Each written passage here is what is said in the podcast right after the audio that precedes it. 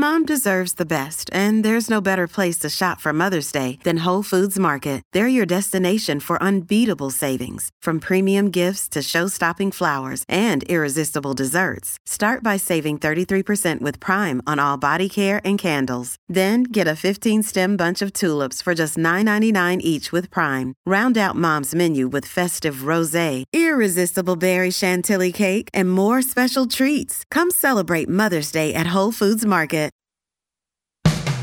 Today, on Something You Should Know, what a lot of pediatricians don't know that they probably should. Then, best practices for digital communication email, text, chat, even how to use emojis. There are differences in perceptions in the use of emojis between women and men. In fact, one study showed that if a younger woman in the workplace used multiple emojis compared to a man, the woman would be more likely to be seen as lacking confidence or incompetent. The man would be more likely to be seen as casual or friendly. Plus, when was the last time you bought a new pillow? And why you probably should. And we humans have evolved, and so has our food in some fascinating ways. Something happened in the course of our evolution, you know, since six or seven million years ago, to change our diet really radically. That's one part of it. Uh, it's a big subject. All this today on Something You Should Know. A shout out to Claritin for supporting this episode and providing us with samples. You see, for as long as I can remember, I have had to deal with seasonal allergies stuffy nose, watery eyes, the whole deal. And the worst for me is it messes up my sleep. I wake up because I can't breathe right. And during the day, well, you know, if I'm working and I'm all stuffed up, then my voice sounds weird, and this is how I make my living. Luckily, for those of us who live with the symptoms of allergies, we can live Claritin Clear with Claritin D. I use it, and if you struggle with allergies, you should too. Designed for serious allergy sufferers, Claritin D has two powerful ingredients in just one pill that relieve your allergy symptoms and decongest your nose so you can breathe better. I've been using Claritin D for years because, well, it just it takes care of the problem. Ready to live as if you don't have allergies? It's time to live Claritin Clear. Fast and powerful relief is just a quick trip away. Find Claritin D at the pharmacy counter. Ask for Claritin D at your local pharmacy counter. You don't even need a prescription. Go to Claritin.com right now for a discount so you can live Claritin Clear. Use as directed. Something you should know. Fascinating intel, the world's top experts, and practical advice you can use in your life. Today, Something You Should Know with Mike Carruthers. Hey, welcome to Something You Should Know. It appears, by all accounts, that we are getting a lot of new listeners lately, and if you're one of them, welcome. I am thrilled to have you here and listening. And this episode starts with a discussion about your child's pediatrician. Parents typically turn to their pediatrician for expert advice and information about their child's health and development. However, a study found that thousands of pediatricians subscribe to various popular parenting myths that have proven to be untrue. For example, 15% of pediatricians surveyed said children should not swim until 30 minutes after eating. 17% said vitamin C helps to ward off colds. 16% believe that eating carrots will improve a child's vision. 8% said eating chocolate can cause acne. 11% of pediatricians said listening to Mozart will make a baby smarter. 7% said reading in the dark will cause visual problems. 7% said sitting too close to the TV will damage your eyes. My grandmother used to say that. 9% said sleeping with a nightlight causes nearsightedness. And all of these things that I have just recited have all been proven to be untrue. So you may want to double check your pediatrician's advice. And that is something you should know. We all communicate with others electronically today more than ever before, and the pandemic has made that even more necessary. And who hasn't either misinterpreted someone else's electronic communication or had something we wrote get misinterpreted by someone else? It, all it takes is one wrong word or, or waiting a little too long to respond or who knows what else that can cause a miscommunication and hurt feelings. And we've all been there. So meet Erica Dhawan. She is a speaker and trainer and author of a book cleverly titled Digital Body Language that addresses these common missteps in digital communication and how we can prevent them. Hi, Erica. Welcome. Thank you so much for having me. So uh, let's start with an explanation, uh, a definition of what you mean by digital body language. Digital body language are the cues and signals we send in our digital communication that make up the subtext of our messages. Everything from our punctuation to our response times to our virtual video backgrounds to how we greet and end an email are critical factors that help others read our cues and help us read and connect with others. Yeah, and who hasn't, as I, as I said in the beginning, who hasn't had that happen to them where somebody takes a long time to respond and we read into what that must mean, or they use a phrase or a sentence that we think, hmm, I wonder what they meant by that. There's all this kind of misinterpretation going on with all this digital communication in my research, I actually found that one of the highest causes of what I call digital anxiety is slow or no responses. We've all kind of been ner- that felt that sense of nervousness when we haven't heard back from someone. Maybe we start to wonder what's going on. Then we might read into the last conversation for clues, and then we might finally assume someone forgot or missed a message and follow up. And when it comes to good digital body language, I always like to say if you were the sender of a message, actually having a response time request, even in your subject line, 2H means I need this in two hours, or 4D means I need this in two days, can be helpful in setting that expectation. And if you're waiting for a response, I always like to say assume good intent. Don't get emotionally hijacked if you haven't heard back and you see someone share something on social media when they haven't followed up on your email. And also know when to switch the channel. I like to say sometimes a phone call is worth a thousand emails. Boy, do I agree with that. I I think sometimes we could save so much time and confusion and trouble by just picking up the phone. The phone, I feel, is a lost art, especially as in many ways we moved from email to constant conference calls pre pandemic, and now video calls is much more of the norm than the exception. I found that one of the greatest mistakes uh, that often happens is we default to continually using the channel in digital body language that someone else uses versus asking ourselves, is this the right medium to send the response? Should this conversation maybe happen by phone or by video instead? Or are we having also phone calls or video meetings when it's really a yes or no and it could be by email? And I think on one end, it's a big cause of the video call fatigue. We're having we're having too many video meetings all the time when we may want to have shorter meetings or some more phone meetings instead of video. And then on the flip side that that 10 chain email reply all chain uh, knowing or having some rules maybe every three emails when there's a back and forth knowing when to pick up the phone i think could save us a lot of confusion and get more clarity. Well let's talk about that reply all thing because I don't like replying all, but other people love to do it. And, and I always get the sense that they're doing it to cover their butt because so that they know that everybody knows that they responded or that, you know, they, they gave the answer they were supposed to. But I get a lot of those reply alls. So, so in fact, sometimes like, my son's soccer coach will send out an email and then the parents will reply all yes i'll be there. Well i don't need to i don't need to know that you're going to be there. But that yeah. reply all seems to be overused in my opinion I would completely agree. There was actually a New Yorker cartoon uh, where a, a, man is being burned in the office, and the bottom of it says he replied all dot dot dot. And I think that's very much where what we feel in today's world with high levels of email anxiety. my general uh, recommendation when it comes to the reply all is for whether it's a, a soccer team, whether it's a neighborhood group, whether it's a workplace, set some rules and explicit digital body language norms around this. So if you're on the to line, we expect you should read the message and respond to us. If you're on the CC line, we don't expect you to respond. You don't need to respond. In some ways, please don't respond. We just want you to see the message.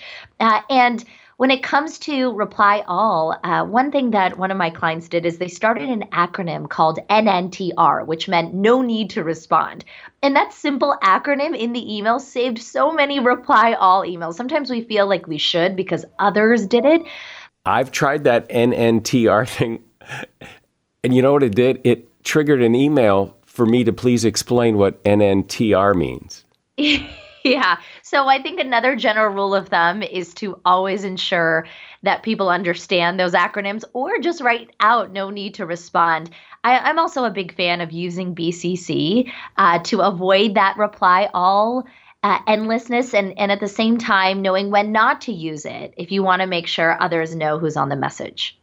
You use the phrase digital body language norms, which I like that phrase. So let's set some of them. What are some of the digital body language norms?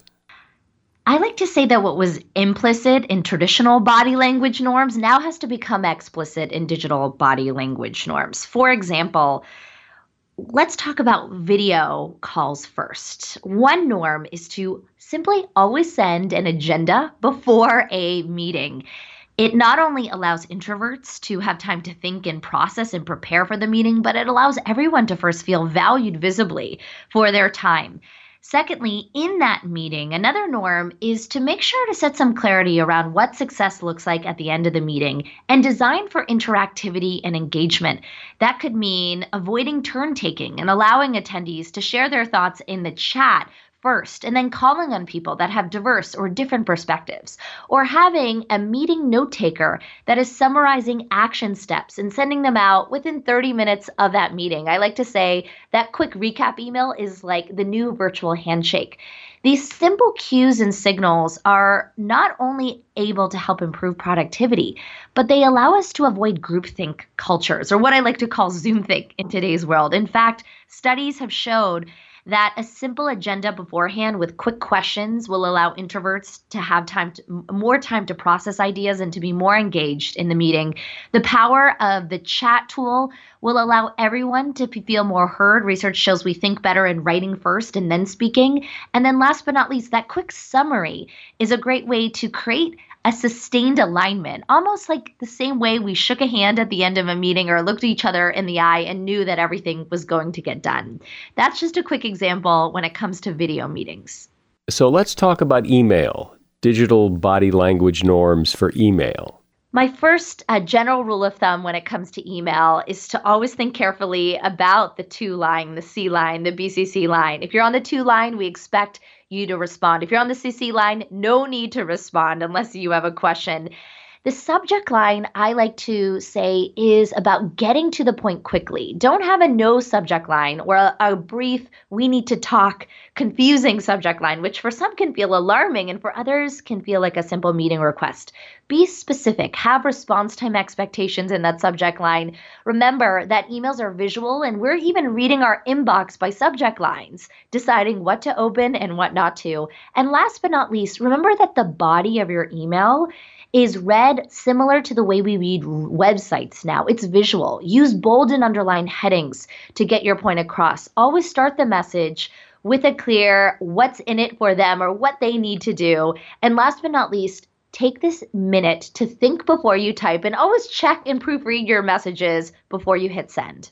I've talked about this before that my experience with emails is if you send somebody an email and you have three questions, you'll get an answer to the first one. You might get an answer to the second one, but you never get an answer to the third one.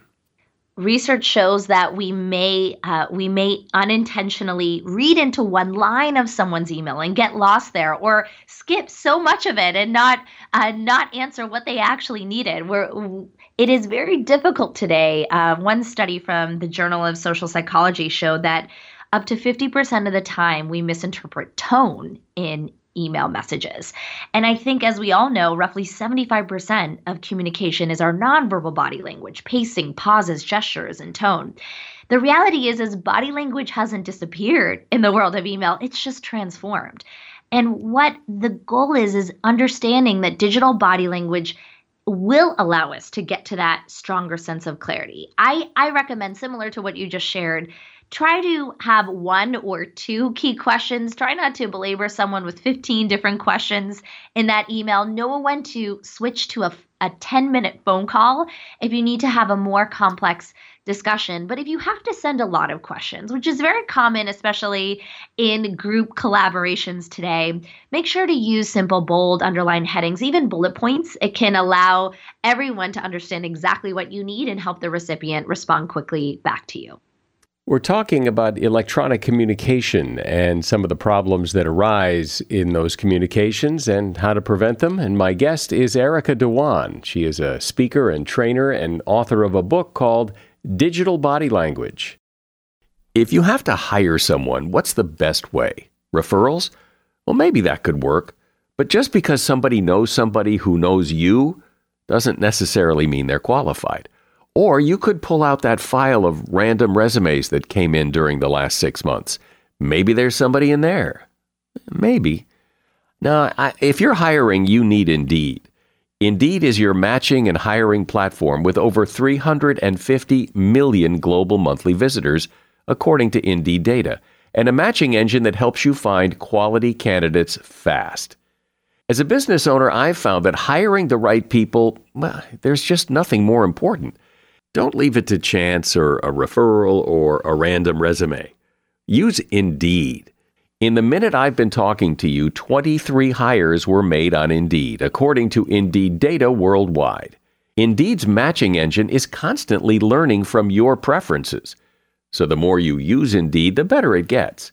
And listeners of this show will get a $75 sponsored job credit to get your jobs more visibility at Indeed.com slash something. Just go to Indeed.com slash something right now and support this show by saying you heard about Indeed on Something You Should Know. Indeed.com slash something. Terms and conditions apply. Need to hire? Oh, you need Indeed. This episode is brought to you by Shopify.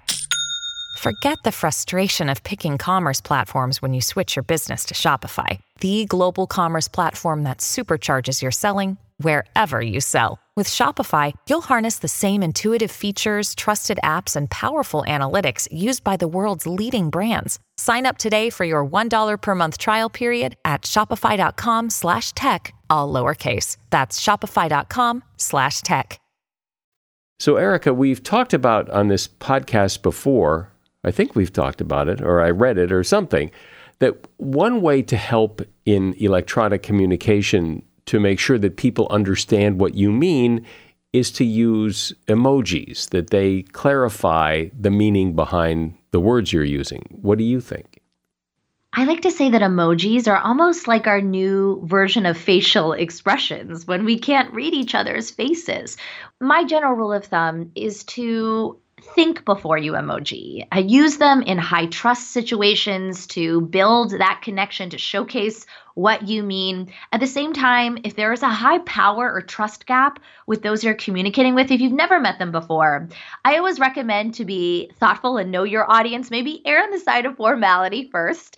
Uh, and then as you get to know someone, it can be very benefic- beneficial to use these tools. I'll, I'll also say they're much more common in text and IM in chat tools uh, versus simply emails, but especially in the last year, they've become much more commonplace.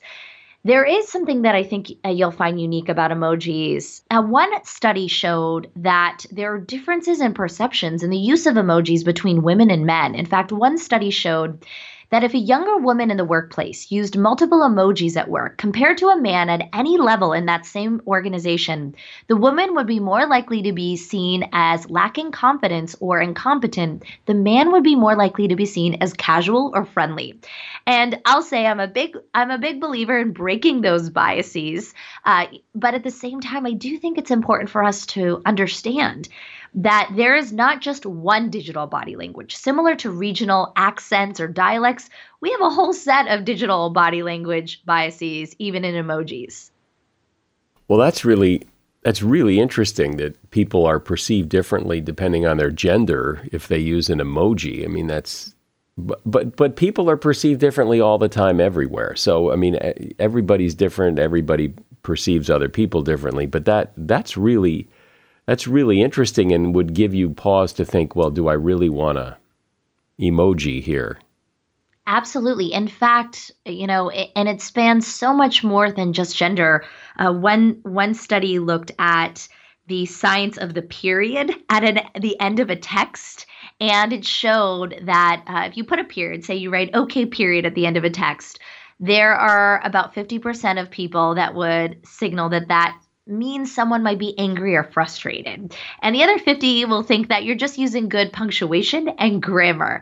And it definitely skews younger. In fact, for many digital natives who grew up in the world of AOL Instant Messenger in the 1980s generation, uh, having a period at the end of a chat tool like a text message can signal anger or frustration. Whereas for those um, that may be baby boomers or Gen Xers who really grew into a lot of these new punctuation tools in the workplace, uh, it could just simply mean I'm ending a sentence. So here we are, not only with a, a simple dot meaning different things to different people, but understanding that we need to become aware that digital body language is a skill and it can allow us to create more connection or it can create confusion. And so taking that time to have that explicit discussion, to not read into things uh, too much, and knowing when to switch the channel can be what's most beneficial in our changed world. Well, as you just said, I mean, so the period at the end of okay means different things to different people. And if you don't know exactly who's getting it, what their age is or what their gender is, you don't know what message you are sending. You don't know if you're yeah. sending the I'm angry message or you're just a, a, good punctuation person, or you could be both. You could be angry and very good at punctuation. And let's even think about the all caps message, especially in chat tools. Uh, so, all caps for some can mean shouting. Uh, if you write okay in all caps, for others, an okay in all caps could mean excitement. For others, an okay in all caps could mean urgency. And if you're my 75 year old father, when he puts in all caps in a text message, I know it's because he doesn't know how to uncaps his text messages. So, again, I think a lot of it depends on two things. What is the power dynamic with that other person, and what is the trust level? And again, if we are able to understand some of those cues, not get emotionally hijacked by the challenges in digital communication, but instead choose to assume good intent and get to clarity, we can achieve great results even from afar. So, is there a good default method then if you don't know who's reading it or how they're going to interpret it? If you just use plain old proper English punctuation and spelling and all that, is that a safe route? I recommend each person to answer two questions that will not only allow you to make sure you're sending the right signals to others and you're also not reading into other signals too much that can create paranoia or misunderstanding. I think the first question is to ask yourself who has more or less power here? And if you have less power, maybe, and if you haven't met them before, maybe you want to err on the side of formality first uh, and then as you get to know them understand and, and engage with your natural digital body language style the second is how much do we trust each other? Are we longtime friends where if I write in okay dot dot dot, you won't read into it in any other way than I'm just thinking? Uh, uh, you know, at the other end, if there's low trust, maybe you're new entering a, a group, you may want to take that time to again be maniacally clear uh, so that others aren't struggling trying to read your mind. I'll give you one example that puts this to life. One of my clients sent a message to his boss that said, do you want to speak Wednesday or Thursday? And his boss's response was, Yes. Now, I share that story because he shared with me how anxiety producing it was in a very busy time to have to go back to his leader multiple times to actually get clarity. No, Wednesday or Thursday. And and so at the end of the day, I think we can if we can all realize that reading those messages carefully is the new listening and writing clearly is the new empathy, we will not only stand out, you know, get more noticed in our professional lives, but we will avoid a lot of blunders even in our personal lives. At what point in an email exchange do you think enough is enough, where people will always come back and respond to whatever you say and have some other thing? Or at what point do you get to say, I'm not responding anymore, we're done? This is one of the most common questions. If someone keeps belaboring me with more emails or messages that are not as thoughtful and didn't answer my question, what do I do? I, I think at the end of the day, this also goes back to the power trust dynamics in the relationship. Uh, if this is someone that you are working with, a longtime colleague, where you really need to get clarity from them and follow up, switching the channel, as I said earlier, you know, picking up the phone is not only worth a thousand emails, it could also be worth a thousand texts or WhatsApp messages or IMs.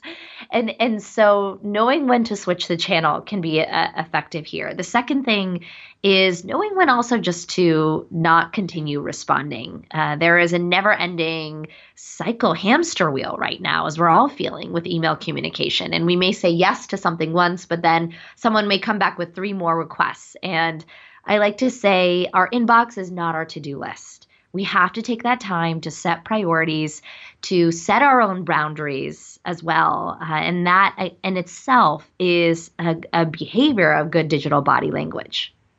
What do you think are the best ways to start and end a communication? I guess mostly email because with text you just you just type the words, but in an email you have to say hi Bob or best regards at the end. What's the best way to do that?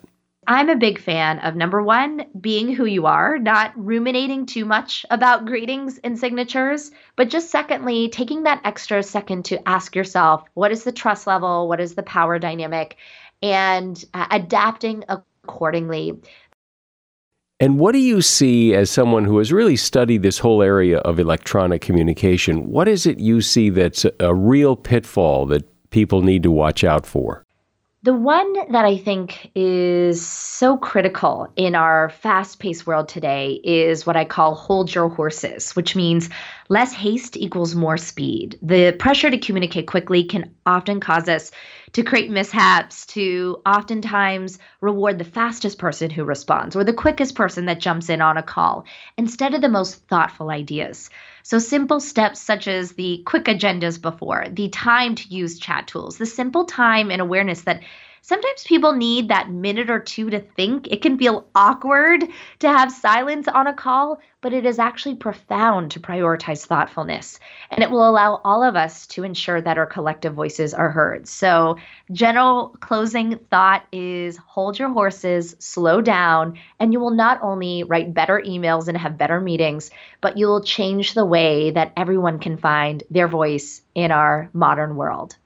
Well, I'm sure everybody listening has had questions, frustrations, problems with electronic communication, and it's good to get some clarity on some of these things as to what's the better way to do it, the right way to do it. Erica Dhawan has been my guest. She's a speaker and trainer and author of a book called Digital Body Language, and you'll find a link to that book at Amazon in the show notes. Thanks, Erica. Thanks for being here. Thank you so much again. This episode is brought to you by Reese's Peanut Butter Cups. In breaking news, leading scientists worldwide are conducting experiments to determine if Reese's Peanut Butter Cups are the perfect combination of peanut butter and chocolate. However, it appears the study was inconclusive, as the scientists couldn't help but eat all the Reese's. Because when you want something sweet, you can't do better than Reese's. Find Reese's now at a store near you. Another day is here, and you're ready for it. What to wear? Check. Breakfast, lunch, and dinner? Check. Planning for what's next and how to save for it? That's where Bank of America can help. For your financial to dos, Bank of America has experts ready to help get you closer to your goals. Get started at one of our local financial centers or 24-7 in our mobile banking app. Find a location near you at bankofamerica.com slash talk to us. What would you like the power to do? Mobile banking requires downloading the app and is only available for select devices. Message and data rates may apply. Bank of America and a member FDIC. When you think about it, you can eat just about anything you want whenever you want. And while we take that for granted to some extent, it's pretty amazing when you think about it because it's not something humans have been able to do until very recently in our history. And another interesting thing is that much of the food we eat, pretty much all of the food we eat, has been modified from the days of hunter gatherers farming has really changed our food. So, how did this happen? Why did it happen? Why is it important to understand? And what does it mean to you? Well, here to explain and discuss this is Jonathan Silvertown. He's professor of evolutionary ecology at the University of Edinburgh and author of the book Dinner with Darwin Food, Drink, and Evolution. Hey, Jonathan. Hello, Mike. Nice to be with you. So, how has food changed over time since the days of hunter gatherers who pretty much ate the food they could find growing in the wild compared to today, where much of what we eat is grown specifically by someone else for us to eat? Pretty much everything we eat that's farmed has been cultivated and bred and changed by artificial selection long before anybody knew what genetics was. So, wheat and pigs and sheep and cattle were all domesticated from wild species starting around 11,000 years ago. And it just went on from there. And so the things that we see in fields or on the supermarket shelf or indeed on our plates are the products of nature transformed by human ingenuity they also, of course, have moved all over the world. So, you know, I can go into my supermarket and buy uh, corn, which originates from Mexico, uh, chilies from the same place, potatoes from Peru. You in North America can go and buy uh, wheat and wheat bread, and that actually originates from Anatolia in Turkey. So it's a complex, fascinating story. So, something I've always wondered is we, we eat to survive, but more today, people don't think of that so much as that we eat to enjoy it. We eat to we, we eat what we like. But when did that change, or did it ever change, or have people always been looking for food they enjoy, or ha- or uh, what seems like a long time people just ate to survive? The key thing is that we, we, we are now omnivores. You know, we may choose not to eat meat, but we certainly can get by eating meat, uh, quite a lot of it, some people. And that is odd for um, what we are. We're great apes. And all our great ape cousins, so chimpanzees, orangutans, uh, gorillas, are either exclusively vegetarian, in fact, we'd call them vegan, or they're mainly vegetarian. So chimps eat a little bit of meat when they can get hold of it, but uh, they can get by just fine, largely on wild fruit. So something happened in, in the course of our evolution, you know, since six or seven million years ago. So that's not that long ago in an e- evolutionary perspective to change our diet really radically. That's one part of it. Uh, it's a big subject. So explain how the diet, our diet, the human diet, has changed. Well, the first thing to say is that the diets of people across the world today vary hugely, especially if you just wind back, uh, I don't know, 50 years to sort of pre supermarkets, well, have to be 70 years before supermarkets and before globalized uh, food distribution systems. And, you know, if you look, people have tried to add up all the plant species in the human diet, the human diet as a species, and it's somewhere between five and 7,000 different plant species. Now, most of our diet's just grains, so you know it would be rice and corn and wheat and uh, oats mainly. Nobody's done the same exercise, as far as I know, for the animals we eat. But you know, you only need to go and look in the supermarket at all the things available on a on the fish counter, you know, to see that it's pretty diverse.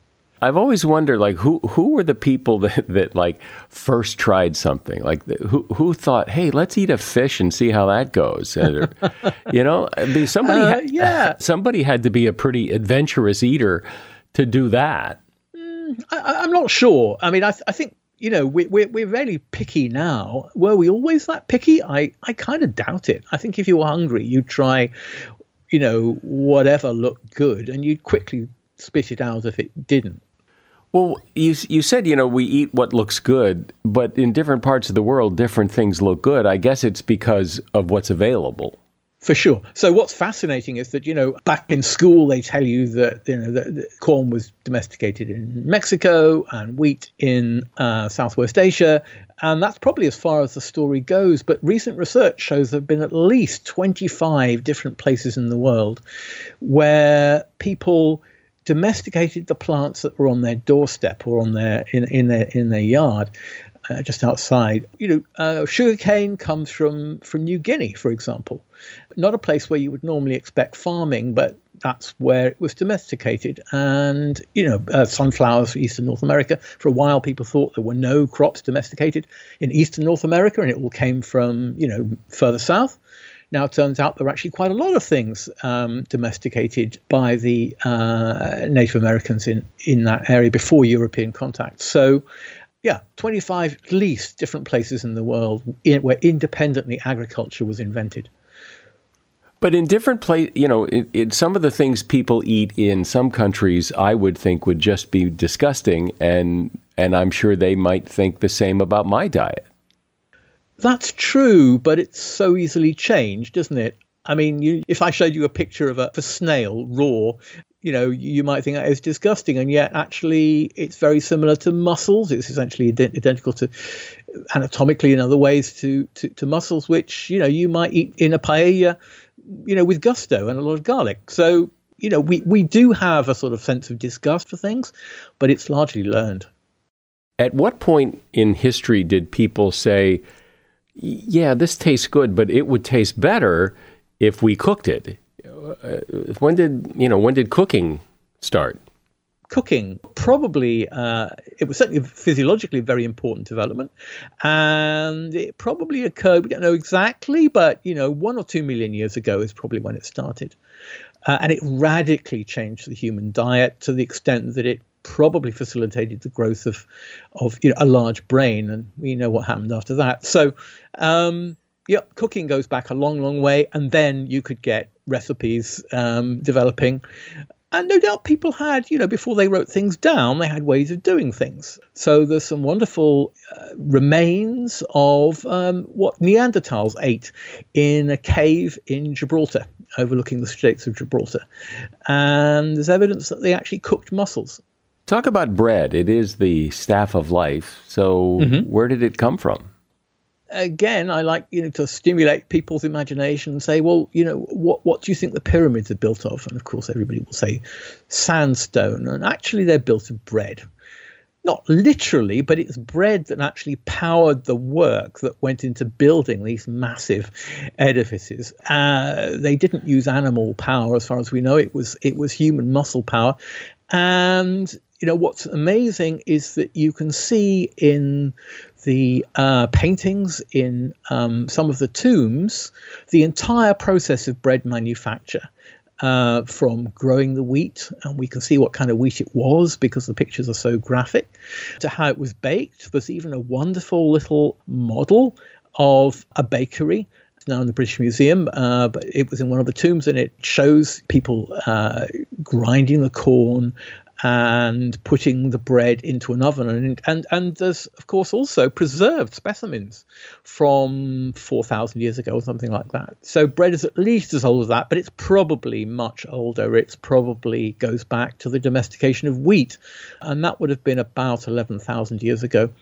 So you mentioned that some of our ancient ancestors were vegetarian, vegan, and we're not. So when did that change? And, and, and it's changed, you know, pretty dramatically. I mean, today in our culture, a lot of people wouldn't consider a meal a meal if it didn't have meat in it. The, the, the, the, extraordinary thing about the human diet is just how, how flexible it is. So Inuit in you know the north will will eat pretty much nothing but meat, and people in the tropics uh, in India, for example, will eat nothing but vegetables, and we have everything in between so the answer to your question really is, is is a cultural one, and often the answers are very recent. You know, we eat a lot of meat these days, and in North America and Europe, but um, we're quite rich actually, and meat's an expensive item on in, you know in the global on the global table. You know, meat once or twice a week was once what people you know not that long ago what people would would expect. What about the introduction and evolution of, of using spices and herbs? Because, you know, when you think about it, people would cook things, they would heat them up, but somebody at some point had to have said, well, you know, if we add a little of this and a little of that, it'll taste better. And how did that start?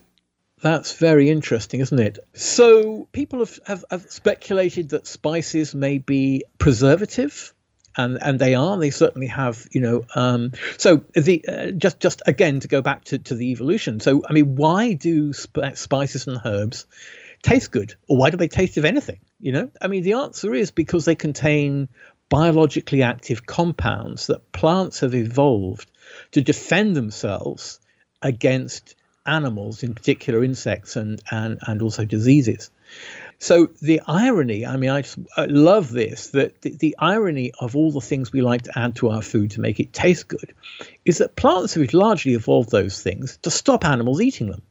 For example, there are terpenes in thyme and rosemary and oregano and all those kinds of things. And of course, if you're a small insect nibbling on one of these things, then you're getting a very heavy dose and it might be deterrent. In fact, it is. But if you're a huge mammal like us and you're just putting a little bit on, then it's not a poison to us, it's actually a flavoring. But just think about the origin of these chemicals and how they evolved in plants, not for our benefit, but actually um, as defensive compounds. So to go back to your question, when did we start doing it? I'm not sure we know. I mean, it might be possible to answer that in terms of particular examples. So, the chili, for example, chili peppers, one could trace the origin of those being used. And of course, there's now a huge variety of them, all belonging to just a couple of species uh, originally. Is dessert a, pr- pretty much of a Western thing, or does everybody have dessert at least now and again? Good question. One of the things we've done to our food, our uh, fruit, for example, is to make it very sweet. Very sweet. So I'm, I'm told by my friends at Edinburgh Zoo uh, here here in Edinburgh, um, who have chimpanzees among their uh, animals, is that uh, of course chimps in the wild eat fruit, but you can't feed uh, zoo chimps fruit you get from the supermarket. It's far too sweet. It's really bad for them. Um, you know they'll get diabetes and rotten teeth because the fruit that animals in the wild eat and that we would have eaten before we, uh, you know, uh, had, had, agriculture, isn't nearly as sweet as as what we're accustomed to. So that's that's part of the answer. I believe the whole thing about having meals in courses is a kind of French 18th century uh, invention. I may have got that wrong. Somebody listening probably knows better than me than I do, but in food history, the much more usual thing would be to just put all the food on the table at once and you just go for it. So there's kind of multiple answers to that. What is in, in all your research on this? What are the one or two things that really fascinate you? That thing you just said about the fruit is interesting because I never heard that before. That fruit today is s- sweeter, domesticated fruit is sweeter than fruit in the wild. But what? Anything else about food that people may not know like that that that really is interesting? Okay, one more thing I think, which and this is a hypothesis I have to say, eating with others who you're not related to is really interesting from an evolutionary point of view because I think I'm right in saying we are the only animals who share our food willingly with people outside the immediate family. I mean, sharing food with your family has an obvious evolutionary origin. But just sitting down and enjoying a meal with somebody maybe you've never met before, who's certainly not related to you, is really interesting from an evolution, evolutionary point of view. So it's basically a part of human cooperation, and we are, of course, extremely cooperative species. You know, it's worth thinking about how that came about. As far as sharing food is concerned, I think part of it is because at some point after we started to eat meat, we started to hunt very big animals. So, an ancestor of ours called Homo erectus really loved eating elephants. Um, and we know this because uh, wherever you find the remains of Homo erectus, you find the remains of elephants. And it's reckoned they possibly even lived inside huts made from elephant bones covered in elephant hide. So we're talking about about 1.8 million years ago, something like that. There's even a paper which suggests that wherever uh, Homo erectus arrived on the scene. So they evolved in Africa just like we did, but then they left Africa. And wherever they went, elephants went locally extinct. So we've been impacting our environment through our diet uh, for a very long time. The fascinating thing about you know a fairly small ape hunting something as big as an elephant is that you have to cooperate to do it, right? I mean, there's no way you're going to bring down an elephant, so you have to team up to do it. And the reward for cooperating like it, that in the hunt is, of course, more meat than any one individual can eat. So that rewards uh, cooperation with enough food to share. No need to, to quarrel over food. You share food. It's the product of cooperation, and that just is a you know just I think that's a fascinating possibility that that's how we we learn the food habits that make restaurants possible. Has alcohol always been part of the meal, or did it merge into a meal? Did people used to drink somewhere else and then come eat? Or I mean, how how did alcohol become wine, beer, booze become part of dinner? That's a good question. So uh, this goes back way into primate history. So eating fruit is a primate thing. Okay, and I, I, I mentioned already that it's, it's in wild fruit that's not that sweet, although all fruit is sweet, most fruit anyway, becomes sweet when it's ripe. Okay, so what happens immediately that happens you get sugar, you get yeast. And when you get yeast and sugar together, we know that produces alcohol. So, you know, you can see wild animals getting drunk on rotten fruit, for example. So, the first alcoholic drinks probably made themselves in that sense. And it probably goes back way into our history. So, if you want to ask when it started becoming part of the food, uh, part, part of a meal, I suppose it, it came along with the ability to store it. And you know, we we we think nothing of, of, of storage these days. You know, we have fridges, we have cans, we have uh, all kinds of ways in which we preserve food, and it's not something we really think about. But you know, not that long ago, storing food, storing drinks, and so on was a real problem um, especially in the tropics where you know there wasn't any ice. So I guess if you you know to, to look into this, then um, it probably goes back to the invention of pottery, something like that, when you could then start to store um, alcohol. Well, it is interesting how really we tend to take food for granted, but when you stop and, and listen to you talk about how food has evolved and how now it's everywhere all over the world. You can get just about anything and how things got to where they are today. It's quite an interesting story. Jonathan Silvertown's been my guest. He is a professor of evolutionary ecology at the University of Edinburgh in Edinburgh, Scotland, and he is author of the book Dinner with Darwin Food, Drink, and Evolution. And you'll find a link to that book in the show notes. Thanks, Jonathan. You're welcome. Thanks so much.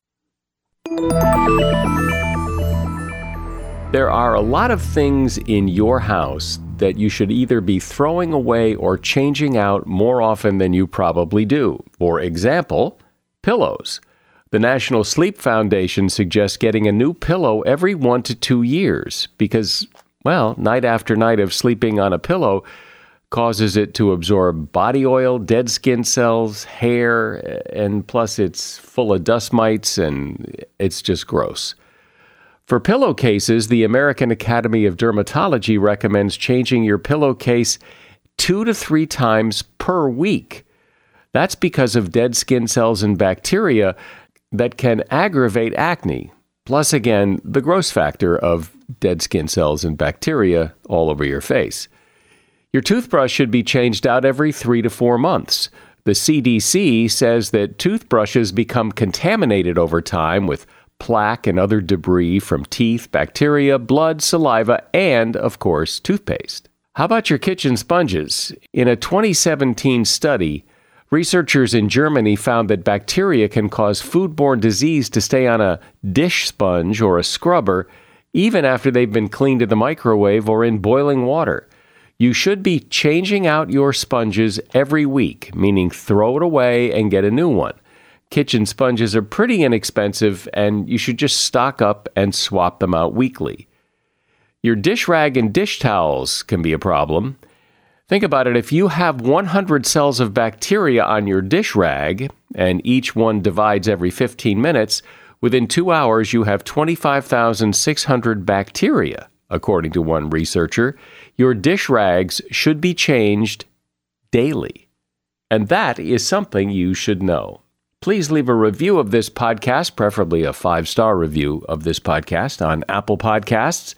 I would appreciate it. I'm Mike Carruthers. Thanks for listening today to Something You Should Know. The Bigger Pockets portfolio of podcasts are worthy of your investment. We're having a real conversation as real real estate investors. New episodes available every day. It's important to buy where it makes money and not necessarily where you want to travel to. Bigger Pockets, On the Market, Rookie Real Estate, or Money Podcast. The purpose of flipping is to create more cash so then you can reinvest into other types of properties. The Bigger Pockets Podcast on YouTube or wherever you listen.